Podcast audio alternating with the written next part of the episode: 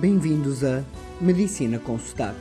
A medicina explicada a todos, de um modo simples e com muita pronúncia. Bem-vindos ao episódio número 69 Congelar a Maternidade, onde vamos falar da técnica de criopreservação de ovos, ou seja, congelar os ovos da mulher para poder usar no futuro. Vamos começar com a fisiologia da ovulação e depois passar para aspectos práticos deste congelamento, como os preços, os procedimentos a fazer e acabando a tentar perceber o porquê desta opção de congelar ovos. Historicamente, o congelamento dos ovos aparece como uma evolução da fertilização in vitro, os chamados bebés proveta tendo nascido o primeiro bebê a partir de óvulos congelados em 1984 na Austrália. Desde então, esta técnica de preservar os óvulos tem evoluído e em 2012 deixou de ser considerada uma técnica experimental e tem-se vindo a aproximar do sucesso da fertilização in vitro, já usada há bastantes anos. Os óvulos da mulher apresentam uma característica pouco comum no ser humano, que é nascer-se já com o total de óvulos para toda a vida, não sendo possível criar novos óvulos ao longo da vida. O desenvolvimento normal é ao contrário disto, que é o que nos acontece com a maior parte dos órgãos, que vão se desenvolvendo e multiplicando com o tempo até ao início da idade adulta. Quando ainda a mulher é um feto e está na barriga da mãe, por volta dos 4 meses, inicia-se a formação dos óvulos. Assim, e de um modo poético, podemos dizer que a avó já tem na sua barriga parte da sua futura neta. Aos 5 meses de gravidez, o feto já tem o seu máximo de óvulos, cerca de 6 milhões. E a partir daqui é sempre a diminuir, pois quando nasce já perdeu mais de metade destes óvulos e tem apenas 2 milhões de óvulos. Os cientistas pouco ou nada sabem sobre porque é que isto acontece não havendo uma hipótese nem lógica nem científica. É compreensível que se saiba pouco sobre o tema, pois a ciência precisa de factos. E estudar óvulos dentro de fetos ou até dentro de crianças e adultos é uma área bastante sensível, sendo que quase todos os estudos conhecidos vêm de extrapolizações de outros mamíferos. Esta diminuição de óvulos continua toda a vida e nunca para. Na puberdade, já só temos 300 mil óvulos. Aos 30 anos, 30 mil. E aos 40, 9 mil. E aos 50, mil óvulos. Percebemos assim que temos um claro excedente de óvulos, pois se a eficiência fosse máxima e o processo fosse tão simples quanto libertar um óvulo a cada 28 dias, corresponde ao período, ao ciclo menstrual, dos 12 aos 52, ou seja, da puberdade à menopausa, precisaríamos de apenas 500 óvulos que é o número de ovos que, na realidade, vão amadurecer totalmente e ser libertados. Este excedente de ovos mostra o quanto foram selecionados os genes que favorecem estes excedentes de células reprodutivas, quer no caso da mulher, como acabamos de ver, quer no caso do homem, que numa só ejaculação liberta 200 milhões de espermatozoides, quando apenas um, na melhor das hipóteses, irá fecundar um ovo. Ao mesmo tempo, mostra também o quão ineficiente é a reprodução do ser humano. Mas voltando à mulher, estávamos a ver que ela diminui de 300 mil para 1000 óvulos da puberdade à menopausa e que apenas 500 vão atingir a maturidade e ser lançados. Então, o que acontece a todos os outros? Para começar, em cada ciclo menstrual, iniciam a maturação cerca de 20 óvulos, mas só um a termina. Mais uma vez, vemos aqui um excedente do nosso corpo para maximizar a fertilização. Mas a perda de óvulos ao longo da vida é muito mais que estes 20, pois todos os meses morrem em média 500 óvulos, a maior parte por processos que não se conhecem e, como tal, se chamam de processos naturais e o avançar da idade. Mas também por alguns processos conhecidos, como o tabagismo, que facilita esta morte dos nossos óvulos, e algumas doenças raras que podem contribuir para acelerar esta morte das células. Passando então à parte prática da criopreservação, ou seja, o congelamento, para se guardarem os óvulos, é primeiro feito um processo de superovulação, onde se injetam algumas hormonas na mulher, de modo que os ovários consigam maturar não apenas um mas sim vários óvulos de uma só vez. Este é um processo que dura cerca de 2 a 4 semanas. Depois, no momento específico da maturação e num consultório próprio, o médico vai introduzir uma agulha pela vagina e aspirar os óvulos com a ajuda da ecografia e com uma ligeira sedação. E para quem se lembra dos nossos episódios anteriores, aqui é mais uma função do anestesista fazer estas sedações. Nesta primeira fase existem dois riscos.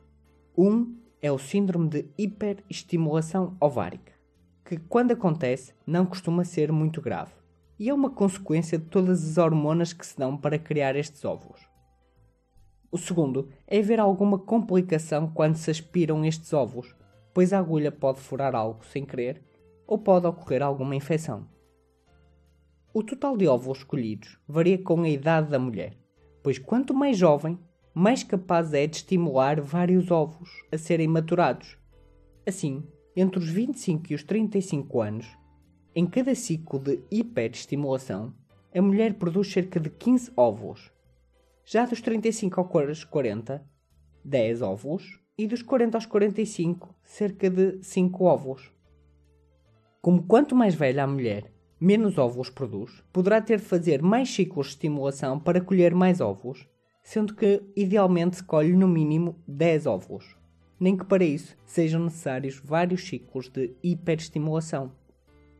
A nível de preços, as empresas comerciais que fazem esta congelação cobram cerca de 2.500 euros por este processo e congelam os óvulos por 5 anos.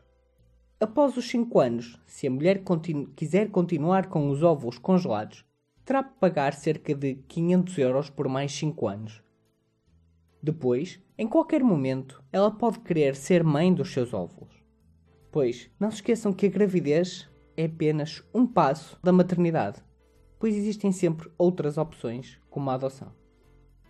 E para isso, então, para a mãe ter os seus óvulos fecundados e dar origem a uma gravidez, paga-se mais 2 mil euros e inicia-se então o processo de descongelação e depois de inseminação in vitro no laboratório, onde se vai juntar o espermatozoide com o óvulo. Depois pega-se no resultado dessa fecundação e coloca-se no útero da mulher, onde, com a ajuda de algumas hormonas, vai-se iniciar então a gravidez no útero da mulher. Assim, o custo final andará em Portugal à volta dos 5 mil euros. E, caso pensem que será demasiado, lembro-vos alguns dados do Reino Unido, onde o custo de criar uma criança até aos 21 anos é de 250 mil euros, e isto se andar numa escola pública pois se forem colégios privados ascende aos 500 mil euros em média. E agora vamos à dura realidade dos números. Dos óvulos congelados, 95% sobrevivem. Destes, 75% são fertilizados com sucesso. E destes, 30% são implantados no útero da mulher com sucesso. Depois, falta ainda a gravidez decorrer com sucesso e sem problemas. Assim, a probabilidade global deste método de concepção ser bem sucedido anda nos 5 a 15%, sendo o sucesso maior quanto mais cedo forem colhidos os óvulos, idealmente antes dos 30 anos e implantados antes dos 40 anos. Mas por que congelar a maternidade? A melhor resposta é que a ciência permitiu a democratização da maternidade. Assim, torna-se possível aumentar o tempo disponível para a mulher decidir ser mãe. E esta possibilidade da ciência é valiosíssima.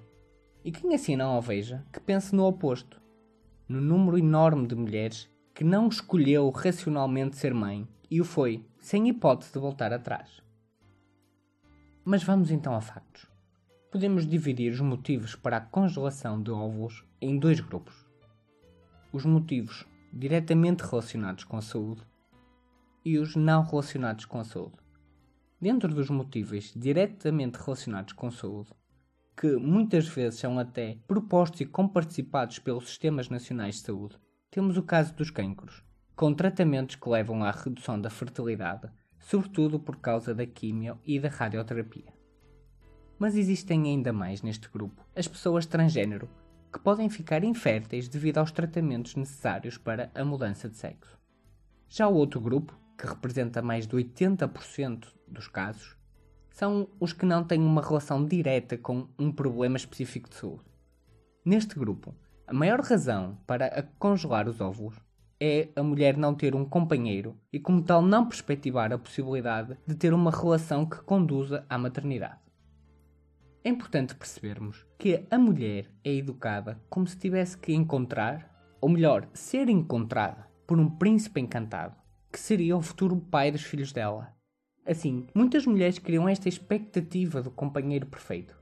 E ao serem confrontados com a realidade da impossibilidade de um relacionamento para todo sempre que lhes permita constituir família, e relembram-os que em 2011 74% dos casamentos acabavam em divórcios, tudo isto acaba por atrasar a maternidade, pois espera o seu príncipe encantado.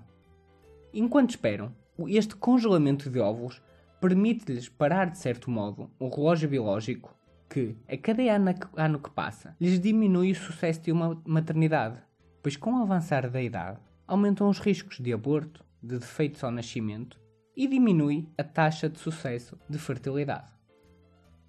Temos muitos outros motivos para este congelamento dos óvulos, como uma preferência por um estilo de vida sem filhos, por motivos financeiros, por motivos de uma carreira, por não se sentir pronta nem com vontade de ser mãe naquele momento, por motivos estéticos, entre outros.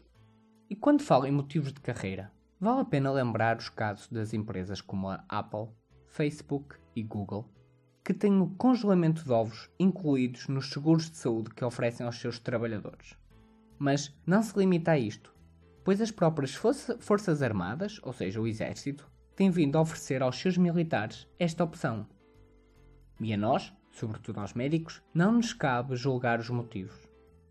Podemos ainda questionar se deveria a comparticipação pelos sistemas nacionais de saúde deveria ser alargada a qualquer mulher que quisesse congelar os seus óvulos, independentemente do seu motivo. Pois de um ponto de vista humano e social, pode ser muito benéfico adiar uma maternidade em prol de ter um filho apenas porque o relógio biológico está a ficar sem tempo, com todos os problemas que isso pode trazer. Além disso, a mulher poderia sempre doar os seus óvulos que não usou para outras mulheres que desejem ser mãe e que sejam inférteis. Termino dando-vos os resultados de um estudo feito por inquéritos a mulheres que congelaram os seus óvulos.